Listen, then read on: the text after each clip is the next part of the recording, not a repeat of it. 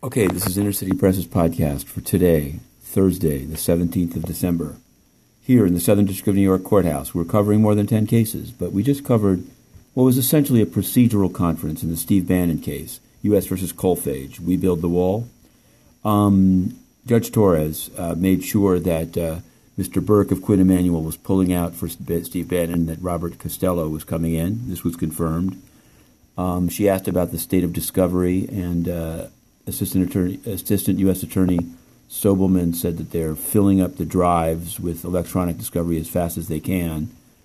Costello said uh, he doesn't know yet whether he's going to make motions to suppress because he hasn't seen the data, and he asked if there's any Brady material. This is a exculpatory material.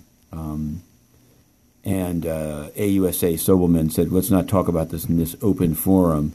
Let's go offline. So the next date was set for February 22nd. Now, as I was writing it up, such as it was, uh, still on the line after the judge and others hung up, uh, all this is all I'll say for now. Uh, uh suddenly, uh, the, the, voices remaining on the line said as follows: uh, Federal judge appointed by Obama, this is pure political persecution of Trump, and then there was some commentary about George Zimmerman and and and a thug. You can we'll leave it at that for now. We also put in questions for to the United Nations today, more than 100 written questions to the spokesman Stefan Dujarric, who did the briefing from his uh, 86th Street penthouse apartment and in front of a Christmas tree.